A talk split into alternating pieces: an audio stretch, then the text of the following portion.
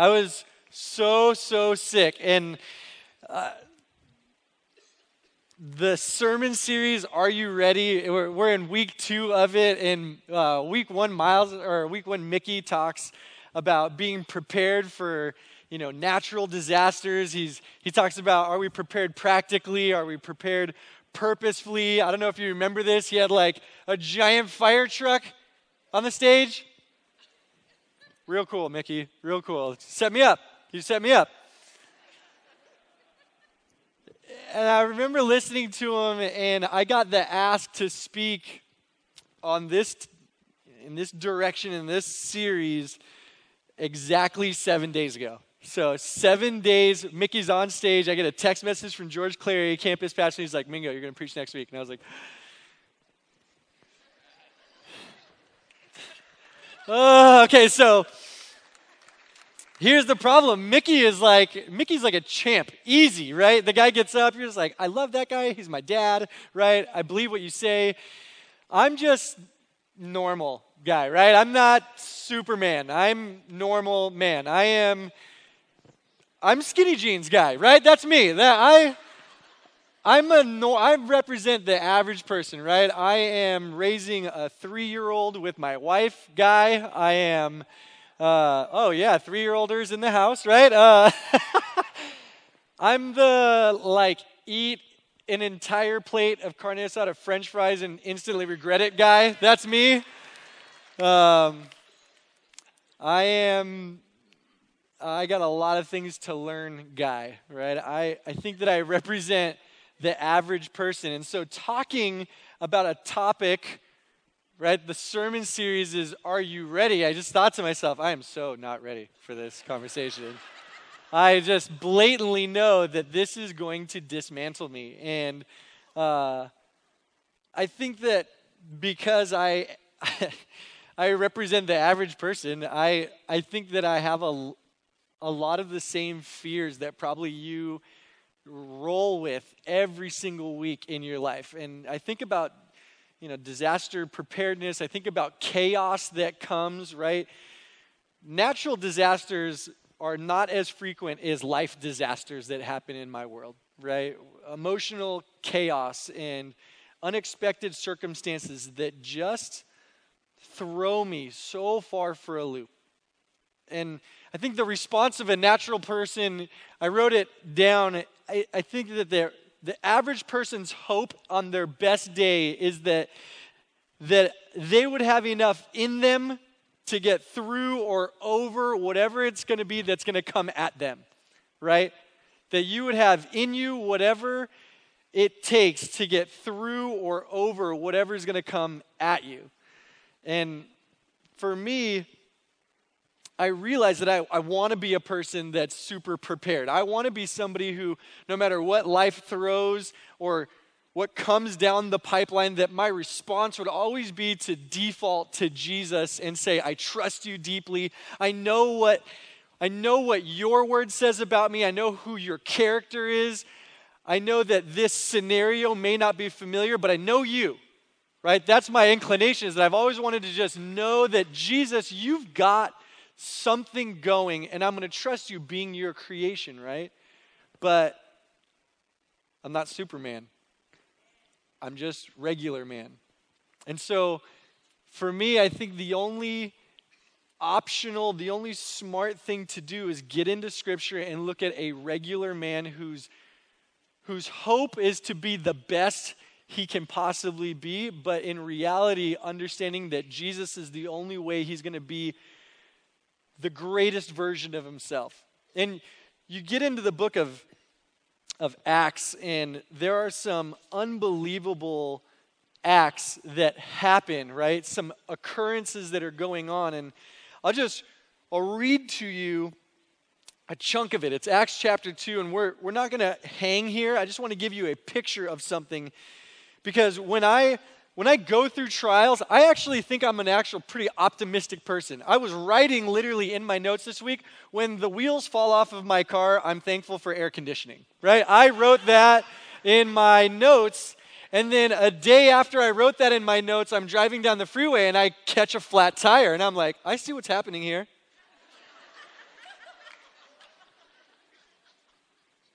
I will be thankful for my air conditioning. I will not just whatever it is that happens. It makes like it's one thing when you catch a nail, right? You like pinch your tire in a curb, you're like, that was my fault, right? I get to the tire place and I, you know, the person goes, Do you have a flat? And I go, I'm at the tire place. You know, like, Jesus loves you. Pastor Mingo. Okay, so uh, uh, I get to the tire place. The guy goes, This is really weird. You just have a hole in your tire. And I go, Yeah, no, it's not weird at all. I'm preparing for a message that's about being prepared. You have no idea what my life is about, right? Right? Changes out the tire. But I, I, I don't know. People who know me would vouch for me. i am an optimistic person. It's a rare day that I get derailed super hard, right? And this week, in preparation of this, just got me. It just got me in the worst way. I wish I could tell you the details. I'm certain Miles would call me and say, Mingo, you'll never preach again. So, uh, when I look at Scripture, though, I look at it through the same optimistic lens. I, I look at Scripture and I go, this is, this could be us. We might have this here. We could be on the verge here at the rock, right? It says, they were continually devoting themselves to the apostles' teaching and to fellowship and to breaking of bread and prayer. And I think to myself, they, these are the, the leftover people in the book of Acts. It's Jesus died, rose again, ascended to heaven, and he leaves his 12 apostles in charge of now being the witness on the ground for all people who would know him. And this particular chunk of scripture it's in reflection of Peter standing up so boldly and preaching a repentance message to the people who put Jesus on the cross. That's no joke preaching. That's not the kind of teaching environment, the hostility at hand. We don't experience that. Imagine being the person who's so filled with a conviction and love and purpose in Jesus that you would gather all the people who crucified him, like a hey, post crucifixion party, my house, right? You would have that. And then you go, hey, listen, everybody, you killed the wrong guy. You killed the Savior. But I love Jesus so much, and Jesus loves you so much that I'm standing here confidently that you could kill me, but I'm telling you that you need him more than you know.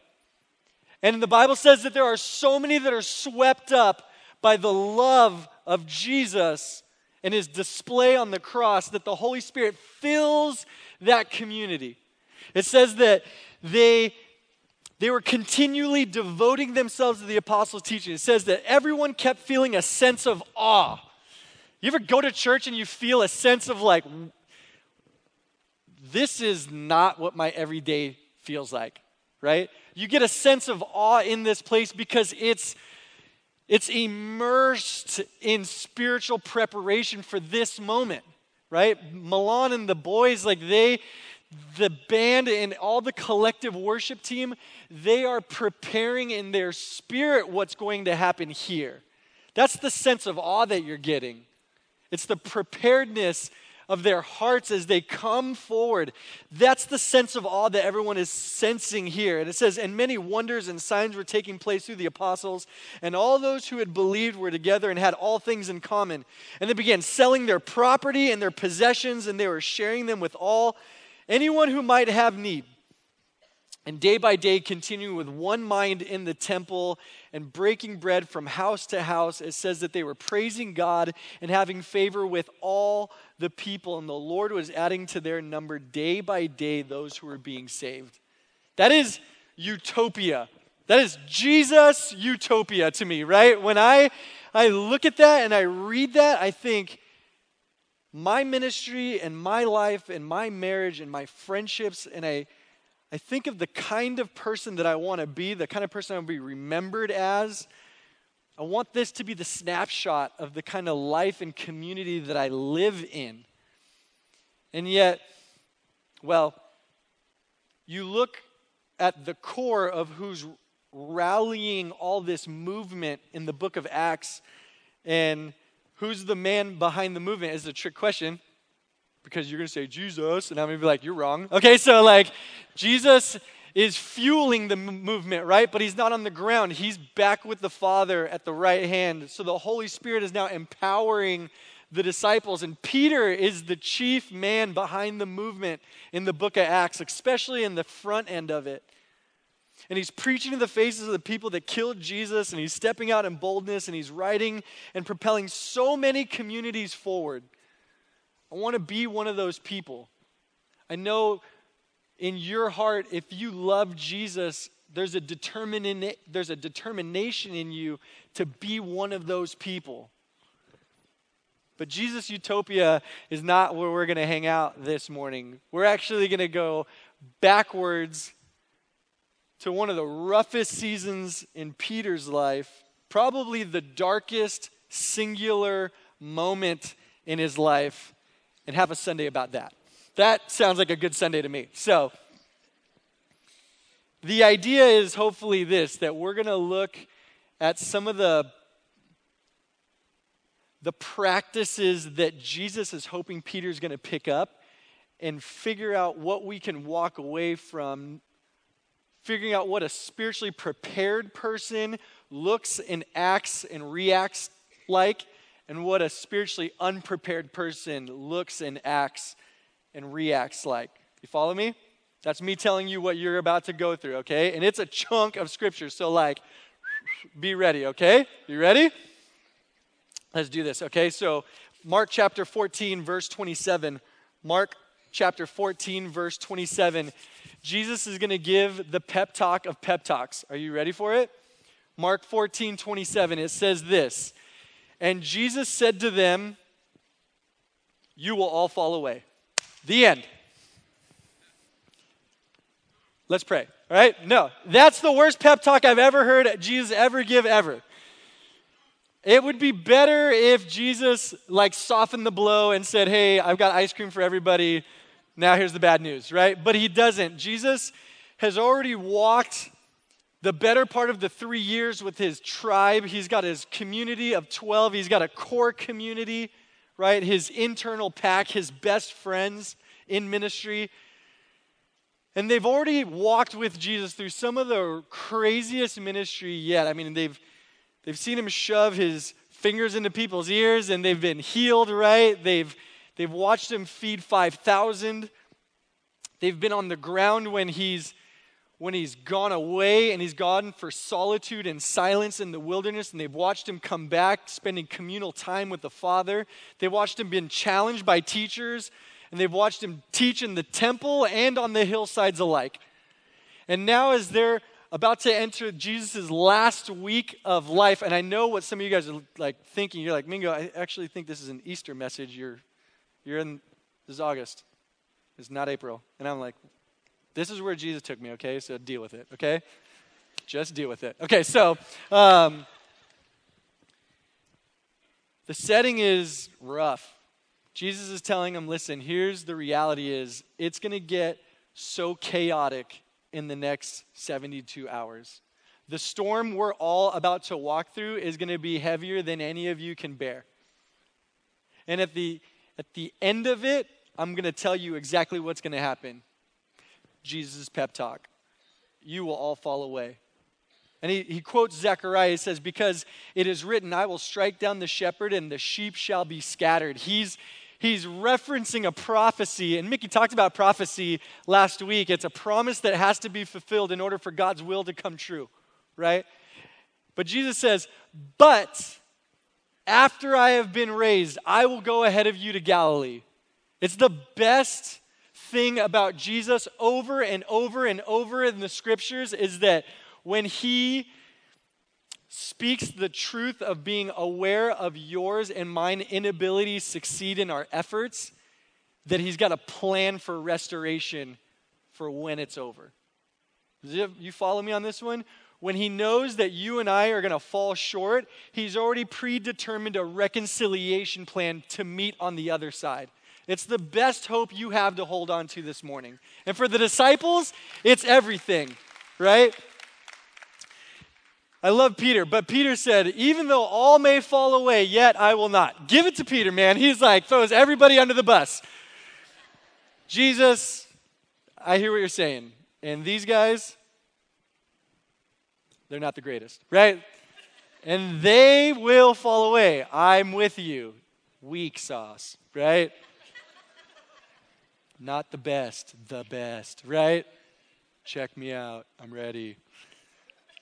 He says, It's rough. Even though all may fall away, yet I will not. And Jesus said to him, Truly I say to you that this very night before the rooster crows twice, you're going to deny me three times. And Peter kept saying insistently, Even if I have to die with you, I will not deny you. I love Peter's heart here. I think it's probably reflective of so many of our own hearts, right? Jesus, I want to do and stand boldly for you. And I think that his, his spirit is leaning the right direction, but Jesus, knowing the, the depth of the chaos, you talk about natural disaster, the death of the Savior. And Jesus is telling him, listen, I know that your heart is inclined to be faithful and bold and strong. You're going to fail. But listen, when you do, I'm going to go ahead of you. And he doesn't say, hey, I'm going to meet you like at the principal's office, right? I'm going to meet you on the gates as I kick you out and I replace you on my team. He says, I'm going to meet you in Galilee. You know where that is? That's like their home taco shop, right? He's like, I'm going to meet you guys at my favorite place, the place where all of this started. You're going to find me there. Don't forget that. See, I think spiritually prepared people, this is Jesus exemplifying his preparedness for the chaos his preparedness for the disaster. I think spiritually prepared people have a plan when relational disaster strikes. Right? His plan is reconciliation. Jesus' spirit is prepared for the loss of his core relationships. He's, he's supernaturally determined to be faithful to those who will unavoidably fail him. Some of you sit right here and you're thinking, man, I wish there were, I wish that was the case for name your person who you've been trying to reconcile with. And you failed them and you're trying to make amends and it's just not happening. Some of you guys, some of you guys have never thought about what it might feel like if those that you love the most would let you down would betray you, would, would somehow turn on you or in a, in a unexpected season become those that hurt you the most. And Jesus is showing us no doubt that he's premeditated what his reaction would be through prayer, solitude, silence, right? All the many times that you watch Jesus get away to the wilderness, away from his core community, it's in that space that he had predetermined that when his relationships would fail, that he would have a plan ready to go. I want to be somebody who my spirit is prepared for when the closest people when they they irritate me or they abandon me or they turn on me when they don't pay me back the money they owe me, right? If my brother's listening in on this. I'm just joking. Right? But those are the irritations in you. And if you decide in the moment, if you decide in the flesh how you're going to react, you fail. You have to predetermine spiritually, right? This is what's going to happen when the people I love relationally let me down. That's the example we have from Jesus in this moment. And we keep going, it says, they came to a place named Gethsemane, and Gethsemane, it literally means oil press. And Jesus isn't taking them to this place to press them, He's taking them as witnesses. This is how, this is how incredible Jesus is. He's going to take his disciples to the place where he will be pressed the most so that they can see how he is about to prepare for the most daunting physical trial he will ever face. Jesus is giving them front row tickets to what it looks like to prepare in the Spirit. It says, He said to his disciples, Sit here until I have prayed. And he took with him Peter and James and John and began to be very distressed and troubled.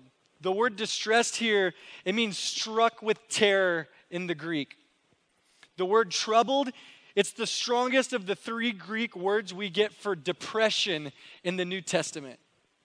It's a rare picture that you get of your Savior in his humanity, terrified and depressed to the darkest corners about the battle that's going to come in the flesh.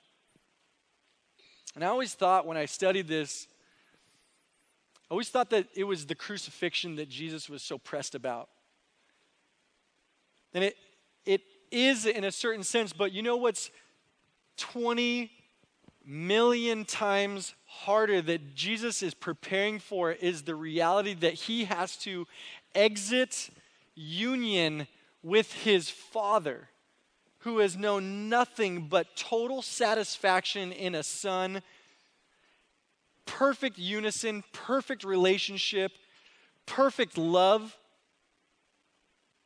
Jesus, God, and the Holy Spirit together have never tolerated sin ever.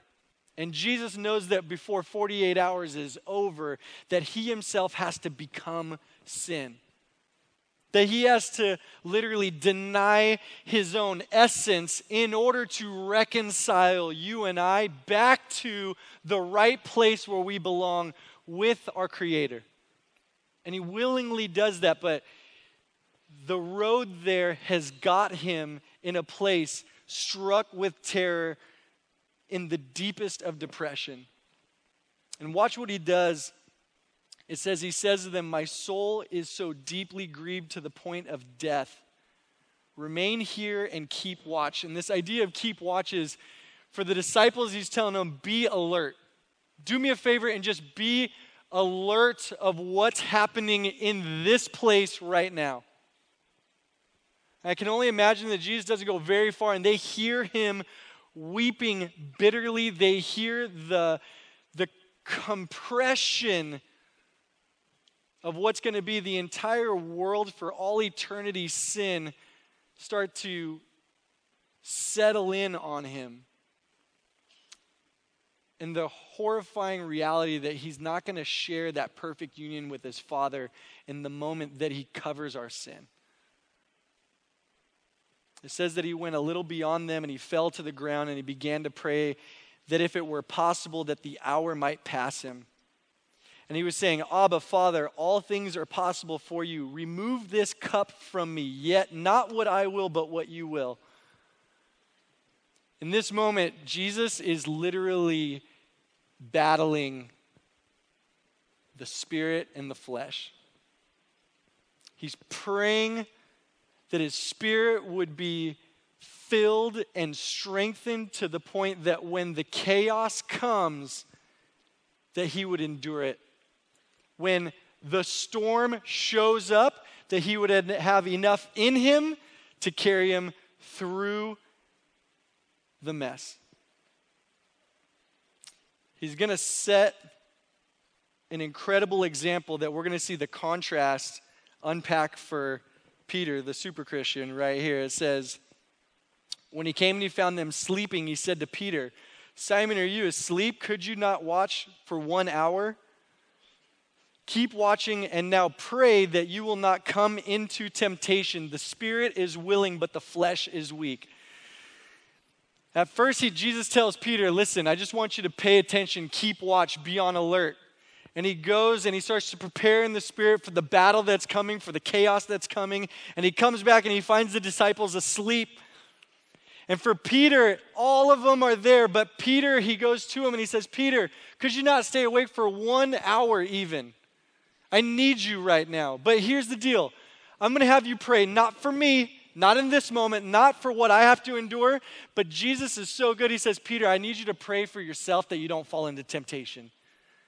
Right? And I always thought to myself, is this temptation like sleep? Is it, is it, Jesus, please tell me sleep is not a sin, right? Like I, that, I, that will wreck me for the rest of my life. I need sleep so badly, right? I need good sleep. And I have a three-year-old, and that is a rarity, right? Sleep is a rarity. But I don't think that it's sleep that Jesus is telling Peter, pray that you won't enter into temptation. I think Jesus is referencing Peter's promise. The heart, the inclination of his heart was, I don't want to, I don't want to flip-flop on you, Jesus. I don't want to desert you. I want to go to the cross with you. I will be arrested with you. I will take the pains as you take the pains. When people mock you, they'll mock me. I'm ready for it. I think that Jesus is telling them, listen, on those words, pray that you don't enter into temptation. And I love that the way he describes it, it's like a zone, right? That you would not enter into the zone of temptation. Imagine it like this stage, right? This stage is like the zone of whatever the greatest temptation that you have is. Think of your temptations.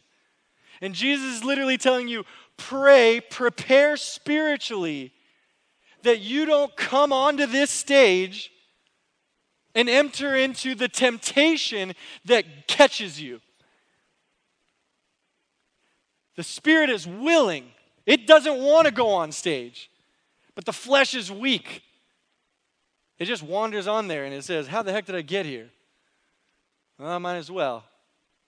See, pay attention to like these basic things. We need to know that we can be spiritually prepared to resist places and people and things of temptation.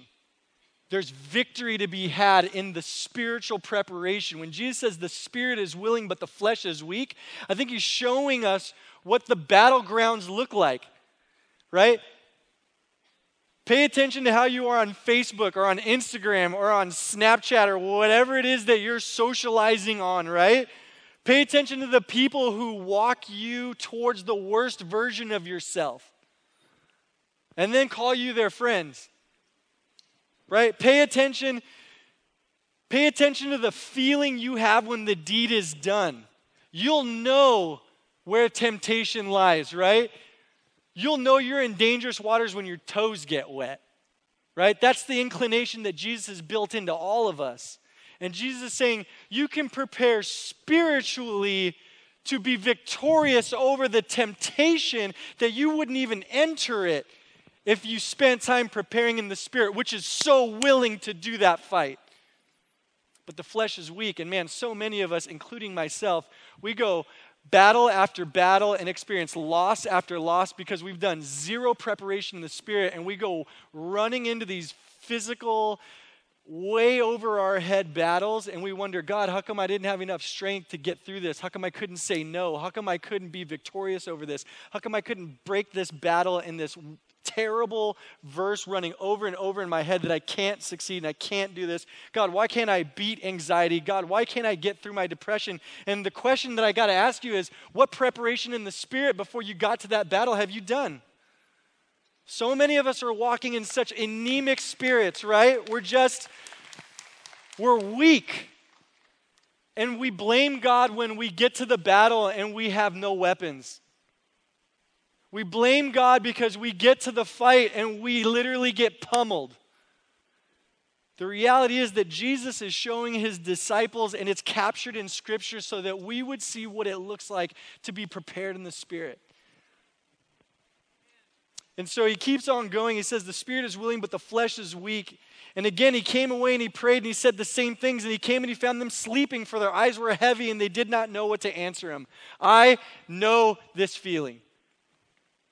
I want to determine to be a better husband. I want to determine to be a better pastor, a better ministry leader. I want to not fly off the handle when things don't go the way that I want them to. I want to be somebody who stands for what I believe in the workplace. I want to be somebody who, amongst my community, they can see me as a hope beacon. And yet, the problem is that when it comes time to do the preparation for any of those things, I'd rather not. I'd rather not. It's just easier to go through like four or five shows on Netflix.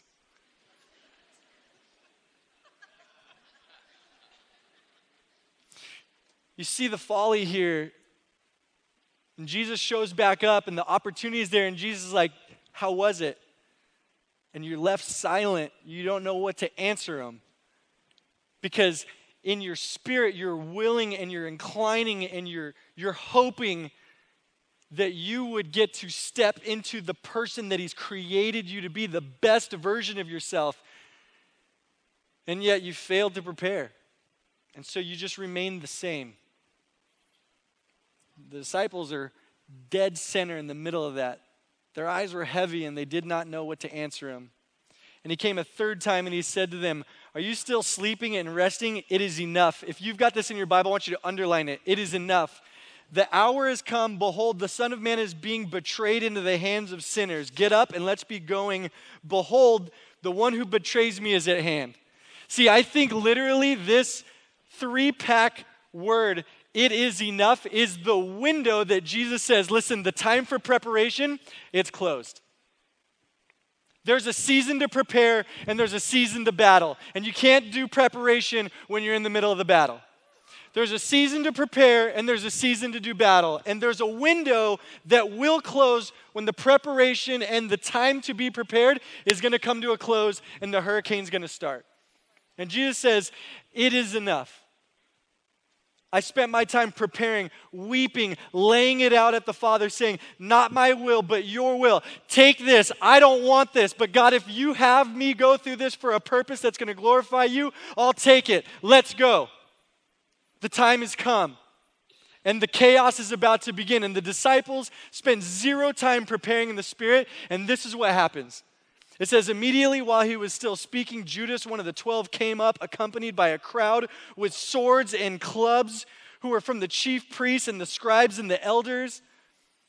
It says, Now he who was betraying him had given them a signal saying, Whomever I kiss, he's the one, seize him and lead him away under guard. And Judas immediately went to him, saying, Rabbi, and he kissed him, and they laid hands on him, and they seized him. But one of those who stood by drew his sword and struck the slave of the high priest and cut off his ear. And Jesus said to them, Have you come out with swords and clubs to arrest me as you would a robber? I, I love Jesus' response. Have you come out with swords and clubs to arrest me as you would a robber? Every day I was with you in the temple teaching and you did not seize me.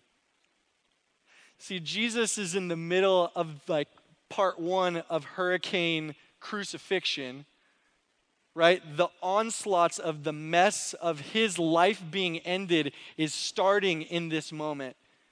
And when they come with clubs and swords, you have two people. One, Jesus, who is spiritually prepared for this, and you have the disciples, Peter at the helm, spiritually unprepared for what's going to happen and they come and they, they grab Jesus. And it's crazy in the in the book of Luke, the same the same chapter, the same account, it says, and when those who were around him saw what would follow, they said, Lord, shall we strike with the sword? And one of them struck the servant of the high priest and cut off his right ear. But Jesus said, No more of this. I think that out of this observation, we can pull two super clear points. I think that spiritually unprepared people will use God's will as a cover up for their lack of self control. I think that spiritually unprepared people will use God's will as a cover up for their lack of self control. It's put right, it's clear as day. Peter says, Lord, shall we strike with the sword? And before he hears clarity on Jesus, which all of us know looking at this, Jesus would say, Absolutely not. I'm ready for what's coming. I've been prepared for what's coming. Peter doesn't wait for an answer from the Lord. So many of us do not wait for an answer from the Lord. We take matters into our own hands, and what results is violence. And Jesus says it no more of this. It's done. Exclamation mark. This does not fly in my kingdom.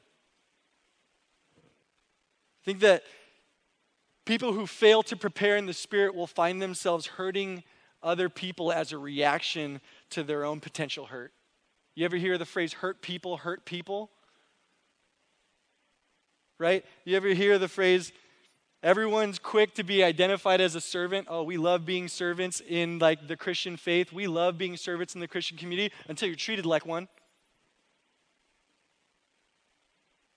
Right? So many of us use God's will and what happened and man, I didn't expect that to be the outcome, but we're going to try to make it work and we use God and his perfection as an excuse for our lack of self-control. And Jesus, in his response, is so controlled and calm and collected. He says, You guys are coming to arrest me like I'm a violent offender. But I, I, he's like, I saw you in church with your family. I was teaching. I saw you. Imagine that. Imagine how he, he defuses what everyone thinks is going to be the violent fight of fights. Disciples against the scribes, clubs and swords, right? Everybody just going at it, the biggest fight ever, and hopefully they can catch Jesus at that point and say, that's why that guy needs to be put to death. And Jesus goes, Man, I saw you guys in church. Oh, I was in the temple teaching, and I remember seeing you. And you're going to come at me like I'm a robber?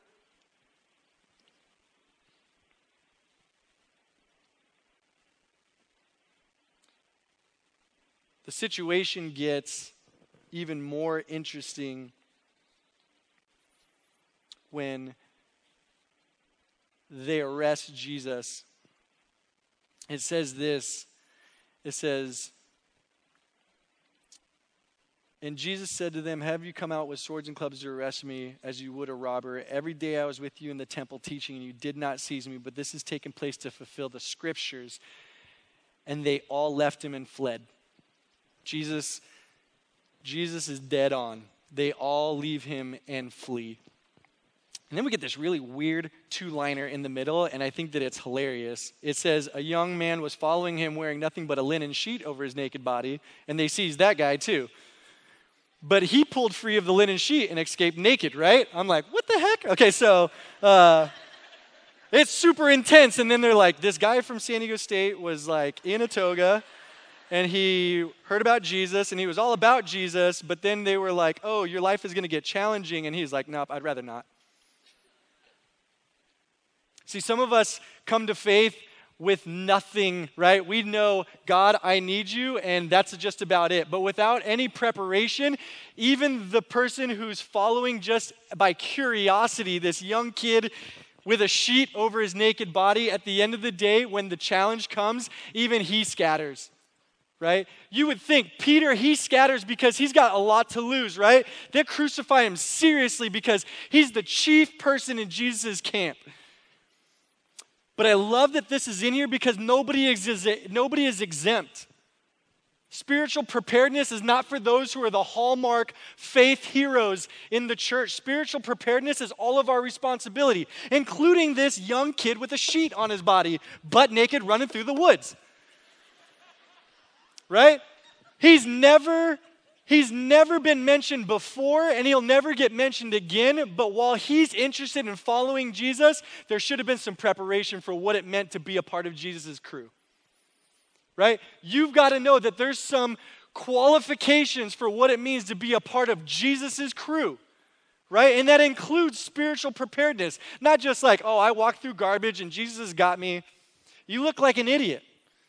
You sound like an idiot on Facebook when you don't prepare spiritually and somebody says, well, that let's just hold that for this next section, okay? The next section is good, right? They led Jesus away to the high priests and to all the chief priests and to the elders of the scribes and they gathered together. And Peter had followed him at a distance right into the courtyard of the high priest. And he was sitting with the officers and he was warming himself by the fire. I think this Peter sitting by, he was sitting with the officers and warming himself at the fire. I think that is the enter into temptation that Jesus is talking about, right? Because he's cold. He wants to find a sense of neutrality, right? Where people, and Jesus is absolutely being accused in this moment. Peter just wants to be close enough to see Jesus, right? I'm still here, Jesus. Mark me as here, right? He wants to be in proximity to Jesus, but he's, he's chiefly concerned with the neutrality of his identity. Right? So many of us are in the exact same pack. We want to somehow be seen on a Sunday. Bless you, brother. Bless you. Right? We want, we want that engagement on a Sunday, but we want the neutrality of our identification the rest of the week. Jesus says there's a qualification for being a part of my pack. And it's going to come real hard and real heavy right now. This is what it says it says, Now the chief priests and the whole council kept trying to obtain testimony against Jesus to put him to death. And they were not finding any, for many were giving false testimonies against him. But their testimony wasn't consistent. Some stood up and even began to give false testimony against him, saying, We heard him say that I'll destroy this temple made with hands, and in three days I would rebuild it made without hands. Not even in this respect was their testimony consistent. The high priest stood up and came forward and he questioned Jesus, saying, Do you not answer? What is it that these men are testifying against you? But Jesus kept silent and did not answer. Again, the high priest was questioning him, and he said to him, Are you the Christ, the Son of the Blessed One? And Jesus said, I am. And you shall see the Son of Man sitting at the right hand of power and coming with the clouds of heaven. And tearing his clothes, the high priest said, What further need do we have of witness? You have heard the blasphemy. Jesus' identity and actions come into question, and what I just read for you was a melee of false accusations. False testimony, gossip, swirling about the character and intent and person of Jesus. And Jesus giving the picture of what a spiritually prepared person looks like, somebody who is prepared spiritually, shows us that people who are prepared in the spirit, when falsely accused, remain silent. They don't have to defend themselves. Spiritually prepared people, when falsely accused, remain silent. They do not have to defend themselves. Think about the last time you blew up in self defense. Where was your spirit? And I love, I was talking to somebody after the 8 o'clock service, and they said, Mingo, you have no idea. I have been constantly at odds with my son. And then one day, after all these accusations, I decided just not to say something. And it was at that point that reconciliation began. See, God gets to be your defender when you choose not to just blurt out in response what you feel in the moment, on the moment, right? And I love that Jesus, with wisdom, determines the questions that are genuine, right? He's silent when false accusation flies, but when a genuine question comes in, that's when he's ready for an answer, right? That's when he's ready for an answer. I think spiritually prepared people have the wisdom to be able to decipher honest and real questions. When the mess is happening and people are throwing words like daggers, and then eventually they choose not to throw a dagger, then you engage. And you say, let's talk about that. Let's have a conversation about that. You will not ever get there if you're not prepared spiritually. You will never have that kind of control and calm and peace if you're not preparing before this kind of chaos. When this chaos comes, preparation time is over. And in response, the chief priest tears his clothes, sorry, the high priest tears his clothes he asks, What further need do we have of witness? And they begin to beat Jesus. He says they all condemned him to be deserving of death. And it's interesting, his condemnation doesn't come from the false accusations. His condemnation comes from, his death sentence comes from his own understanding of his identity and is willing to stand on it. And we know some brave people in our history, in our country, who, when they were put to the, the test about who they were at gunpoint, they said, I believe in Jesus. So help me God. There are plenty of people all around the globe who are facing a death sentence in exchange for the confession of faith. And what's so miraculous about their faith is that it's rooted in Jesus's.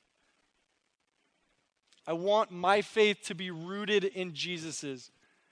That he understands his identity so completely that even at the face of a death penalty, he says, I am who you say I am. I am who you say I am. And some began to spit at him and to blindfold him and to beat him with their fists and to say to him, prophesy. And the officers received him with slaps in the face. And here's Peter, the, contrast. It says Peter was below in the courtyard and one of the servant girls of the high priest. This is the comparison. Jesus being interrogated by the high priest and the entire council falsely accusing him, hoping that he's going to come up with a false statement that they're going to trap him on. And Peter is below deck in a courtyard and he's being poked at by the servant girl of the high priest. It's the least amount of threat a person can have is to be interrogated by the servant girl of the high priest. The lowest level of threat. And seeing Peter warming himself, she looked at him and said, You also were with Jesus the Nazarene. But he denied it and he said, I neither know nor understand what you are talking about. And he went out onto the porch, and a rooster crowed. And the servant girl saw him and began once more to say to the bystanders, Now she's involving others, This is one of them. But again, he denied it. And after a little while, the bystanders now again were saying to Peter, Surely you are one of them, for you are a Galilean too. Really smart Bible people think that that last statement is a um, an accent catch between Jesus and Peter, that they recognize Peter to be affiliated with Jesus because they talk like they're from the same town. It's interesting that the final like catch for Peter, the, the, the hardest and biggest crowded, convincing like accusation is that he sounds like Jesus. That he sounds like Jesus. That when, he's, when he opens his mouth, you can't help but go, I I feel like I've heard that somewhere before. And, and he began to curse and to swear, and he says, I do not know this man that you are talking about. And immediately a, roast, a rooster crowed a second time. And Peter remembered how Jesus had made the remark to him, Before a rooster crows twice, you will deny me three times. And he began to weep. And in Luke, it says he began to weep bitterly. See, I think that in contrast to Jesus, right, when falsely accused, spiritually prepared people remain silent, not having to defend themselves. People who fail to prepare in the spirit, like we see from Peter, when challenged under pressure, fail to stand for who they really are. Right? When people who fail to prepare in the spirit, when challenged under pressure, they will fail to stand for who they really are. And for Peter, this is this is the most this is the bottom of the barrel for Peter. This is Peter's best friend. It's the person who's paid the deepest into Peter's life. I think that Peter broke down and wept because he first failed his friend Jesus. I think that when scripture says that he wept bitterly, like it's written in Luke, I think it's because Peter doesn't remember the complete picture of Jesus. He's so clouded by the failures that he's experiencing over and over and over again in the moment that he forgets the promise that Jesus gave him before the storm came. Remember what he said? You will all fall away. But after I have been raised, I will go ahead of you to the place where we made this thing real. I'm going to do that. And I was I was getting ready and I was preparing this message and I kept thinking to myself Jesus willingly meets us despite our failures.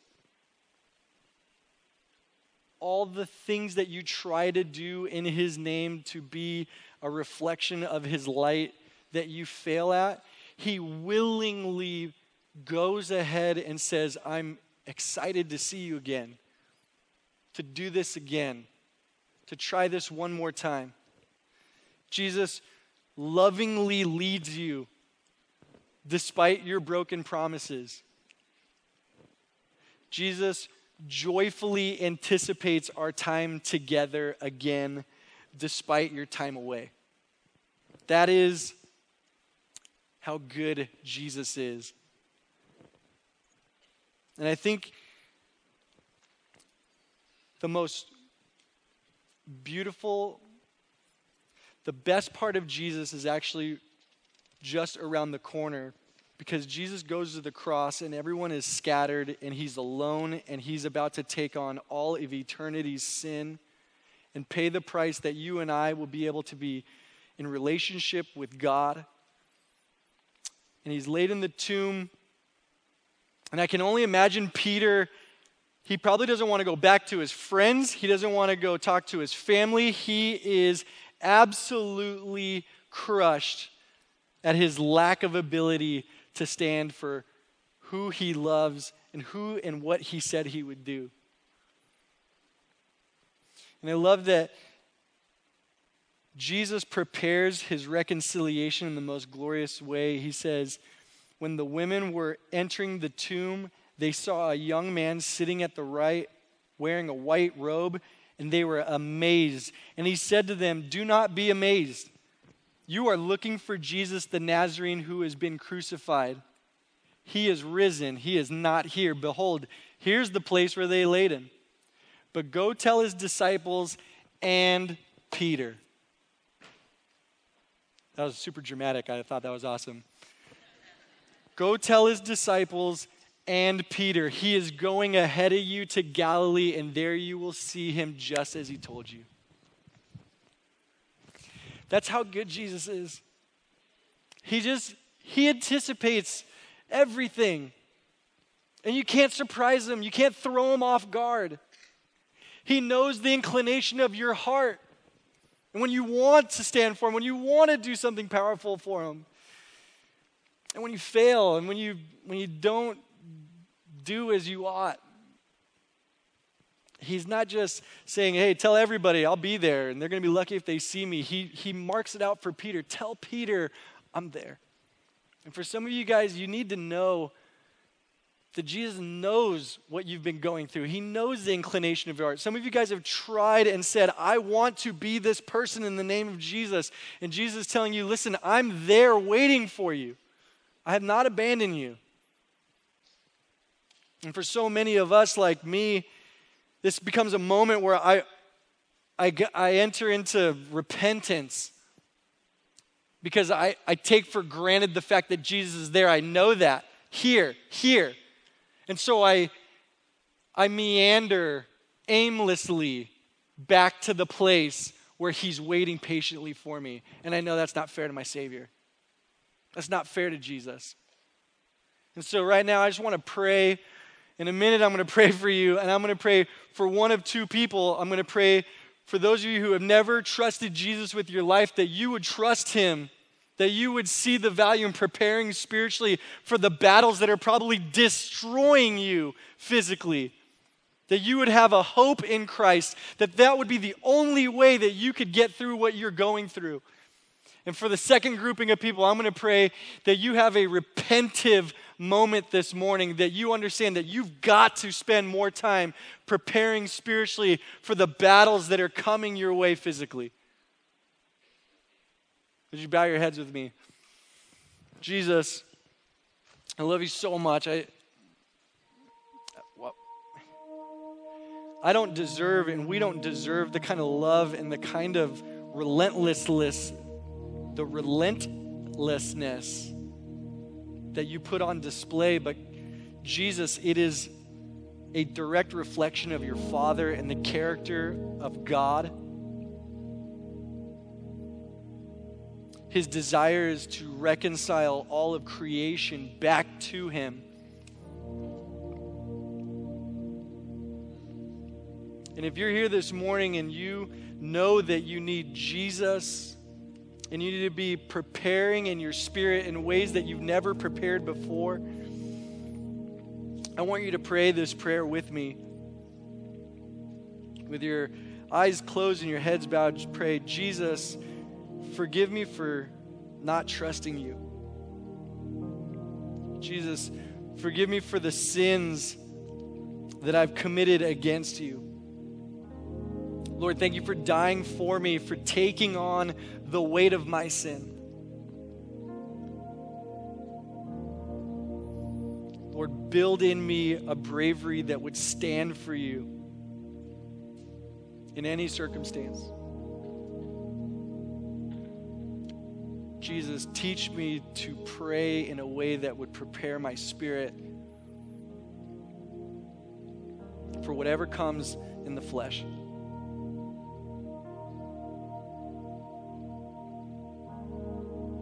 Love you, Jesus.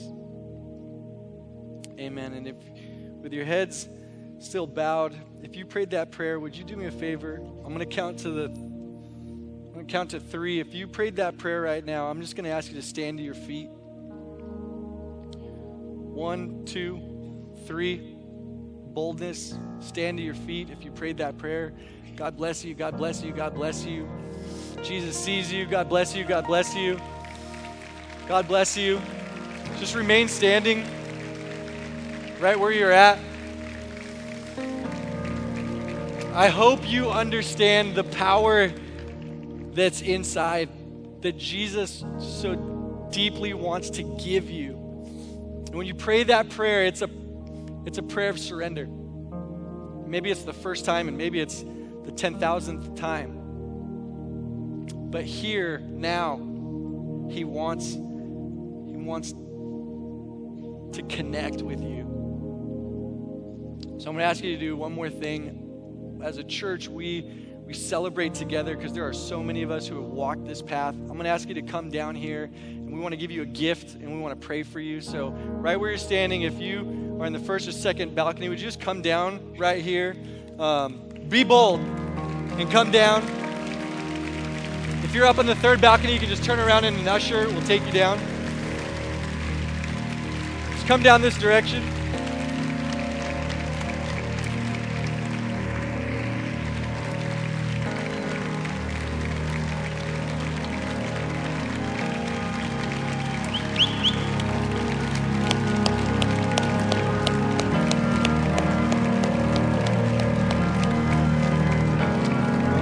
you did it. You're super brave. Good job. What's up, man?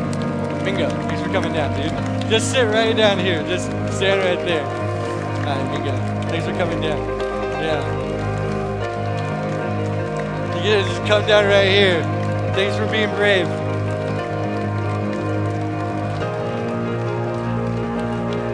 Just hang right here. So here's the deal. People clap because there's there's a commonness that they understand in this surrender, right? They're not clapping because they need to make noise. Come on down, come on down, make your way in.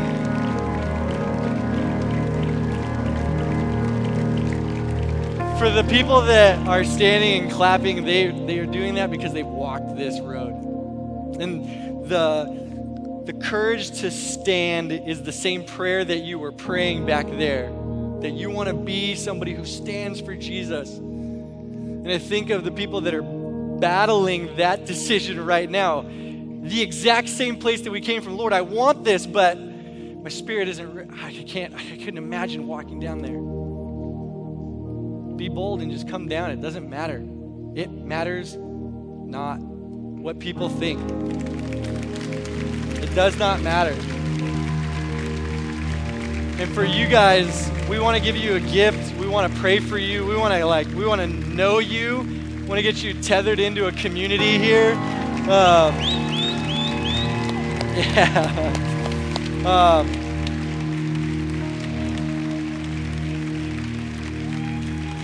so good. So good. Uh, We don't do this to make a display out of you. We do this because every person ought to be celebrated when they surrender their life to Jesus.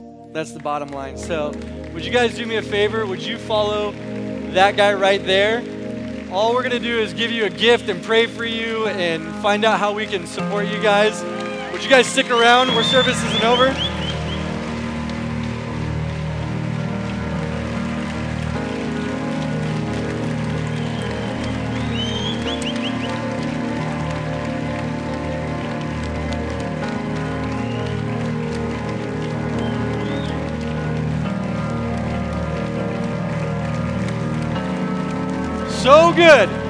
11. Service is still going. So, thank you guys for being so gracious. I really appreciate it. I'm praying for you as a pastor, alongside of all the other pastors that are here and all the other leaders. We're praying that collectively we would have that kind of bravery, that we would be able to stand in a season of, of trial and opposition where our culture says every false accusation against the person and the believers in Christ, that we would stand aware of who we are and our identity in Him. As we pray for our tithes and offerings, I just want you to know that every gift, no matter how big or how small, yeah, dude, yes. uh, that was awesome.